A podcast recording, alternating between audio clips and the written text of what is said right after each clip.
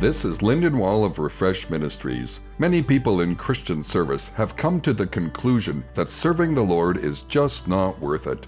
Often years of dedicated sacrificial service have produced little visible results or impact. Disappointments have been faced with a stiff upper lip, and challenges have been overcome with raw determination.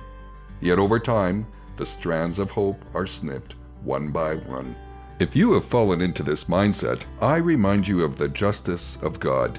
Hebrews 6:10 says, God is not unjust. He will not forget your work and the love you have shown him as you have helped his people and continue to help them. So take heart. The justice of God ensures you will receive a fair reward. God has a good memory. To find more soul care for ministry leaders, go to refreshministries.org.